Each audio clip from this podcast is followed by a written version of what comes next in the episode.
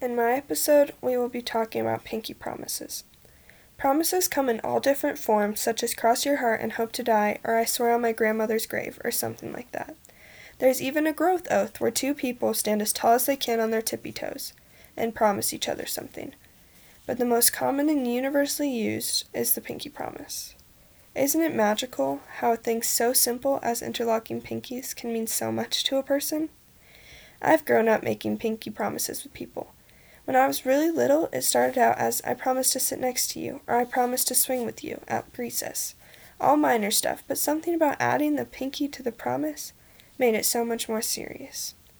Now, when I ask a friend something and it's genuinely important, I make them pinky promise me.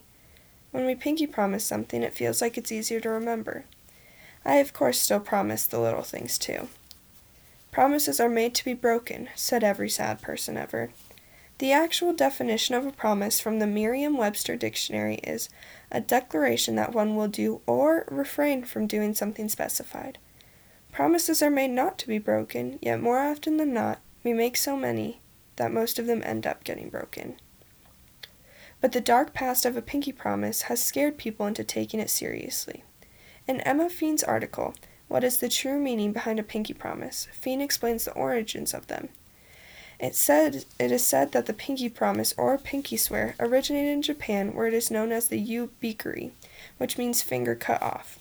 This is because in Japan the person that broke the pinky promise had to cut off their pinky finger. However, over time, the pinky promise has become a more casual way of making a promise. So if it is so if it has such a horrific background, why is it still so glorified today, especially in young kids? And Why I Still Use Pinky Promises as a Legitimate Foundation of Trust by Samantha Gange. It is said that locking pinkies with my dad as a form of goodbye has been a tradition since I was little. One day in kindergarten, a boy threw up.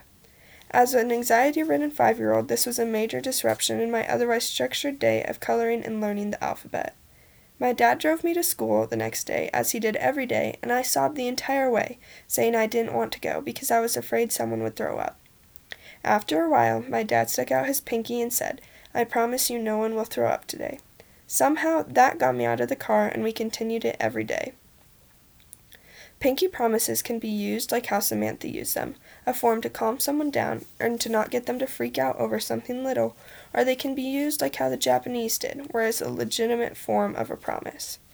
Amy Goldfarb, in her article on Quora, sums up pretty good about how I feel on pinky promises.